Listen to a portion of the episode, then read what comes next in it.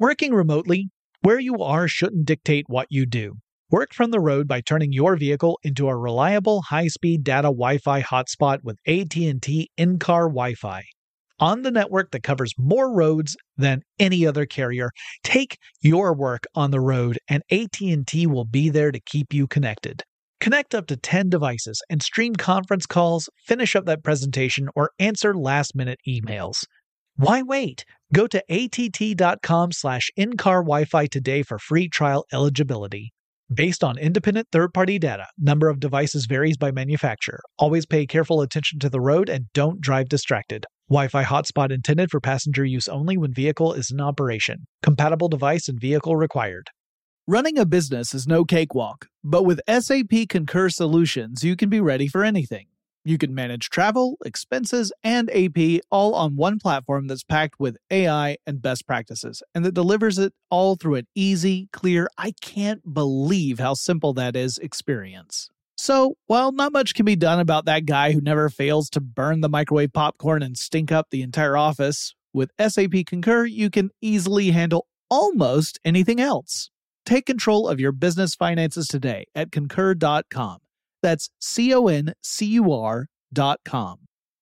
Experts claim there is nothing tougher than a diamond, but at Diamonds Direct, we beg to differ. Have you ever met a mother? Strong, radiant, timeless. This Mother's Day, give her the gift that meets her match with diamond jewelry starting at $200. Plus, Diamonds Direct's exceptional quality and unbeatable everyday price. You're sure to give her a gift that wows this generation and the next to come. Experience the thrill of jewelry shopping done right at Diamonds Direct. Diamonds Direct, your love, our passion. I'm Katya Adler, host of The Global Story.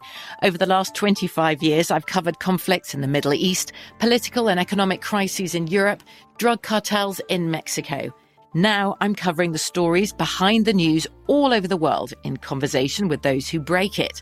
Join me Monday to Friday to find out what's happening, why, and what it all means. Follow The Global Story from the BBC wherever you listen to podcasts.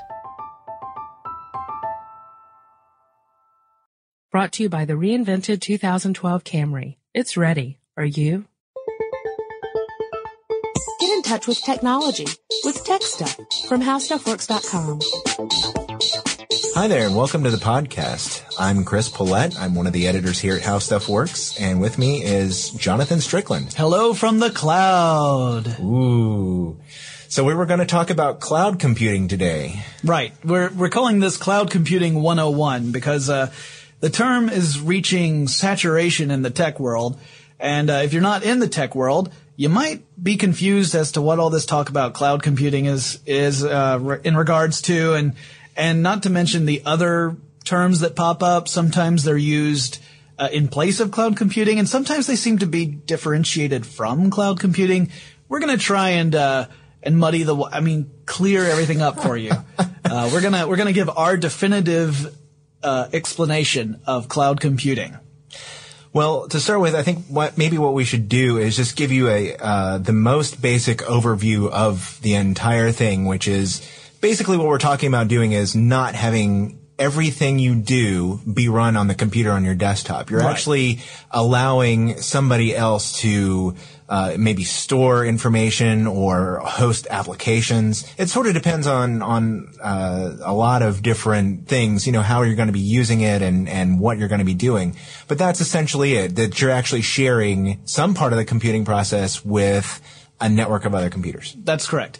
And and most of us are doing this in some form already, or or many of us are anyway. If you have any sort of email, uh, web-based email application such as uh, Hotmail or Yahoo Mail or Gmail, any of those, that's sort of a that's a kind of cloud computing. You are accessing your email, sending email, storing email, all on someone else's computers. You're you're accessing it through your browser, but the actual information and applications live on computers that belong to someone else. They're in the cloud. So that's what that means. If you ever hear the information is stored in the cloud somewhere, that means it's living on servers that belong to a certain company or certain, certain organization uh, that provide these services.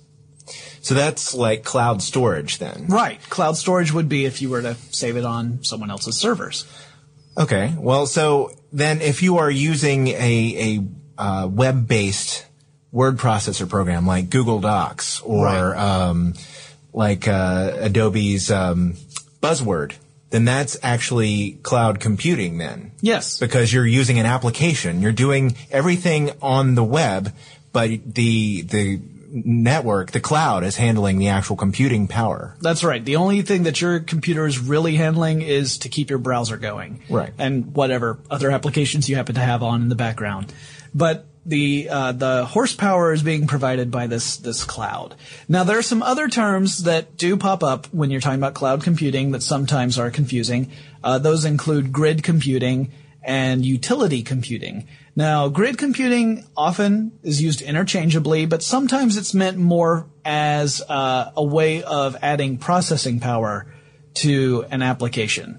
So we're talking here about, uh, let's say you have a really, really big computing job that's going to take one computer thousands of hours to complete. Grid computing would use a grid of computers and break that job up into parts, and each computer would work on a part, and when it completed, it would send that part back to some administrative computer, and then eventually you could reassemble all these pieces to make the whole. That's grid computing. So that could be like uh, SETI at home or folding at home. Basically, these are uh, shared computing projects where uh, people who are doing research can send out chunks of information. They have so much that they can't do it themselves, so they send it to uh, out to individuals uh, like you or me, and they use their home computers to share in the computing power and send back the chunk of data once it's been processed. Right. And and then utility computing is more about charging people to use this kind of uh, these kind of uh, uh, resources, whether it's uh, processing power or storage. Uh, you're you're putting in a metered rate for people to log in and take advantage of these resources. Uh, sometimes we refer to that also as uh, software as a service. That's more about let's say that you have a, a- word processing application on the web that's really really good. Uh, you might want to charge people to use that. That would be using that software as a service. You're providing a service for people, but they don't actually get that software. They can access it over the internet, but they don't get a copy of it on their own computer. So that's what utility computing is. So basically what we're talking about then is not having to lug your computer home every day because you should be able to access the same information, the same programs anywhere, anytime from any computer that has access to the internet. That's correct. Yes, it's supposed to really free us up. It's also kind of going back to the old model of the supercomputer. well, that's uh it's kind of funny how things end up full circle like Yes, that sometimes. All right, well, you can read more about this. We have a whole suite of articles how cloud computing works, how grid computing works, how shared computing works, and there are uh, links to many, many others online right now at howstuffworks.com. For more on this and thousands of other topics, visit howstuffworks.com. Let us know what you think. Send an email to podcast at howstuffworks.com. Brought to you by the reinvented 2012 Camry. It's ready. Are you? Running a business is no cakewalk, but with SAP Concur Solutions, you can be ready for anything. You can manage travel, expenses, and AP all on one platform that's packed with AI and best practices, and that delivers it all through an easy, clear, I can't believe how simple that is experience. So, while not much can be done about that guy who never fails to burn the microwave popcorn and stink up the entire office, with SAP Concur, you can easily handle almost anything else. Take control of your business finances today at concur.com. That's C O N C U R dot com. From BBC Radio 4, Britain's biggest paranormal podcast is going on a road trip. I thought in that moment, oh my God, we've summoned something from this board. This is Uncanny USA. He says, Somebody's in the house. And I screamed. Listen to Uncanny USA wherever you get your BBC podcasts, if you dare.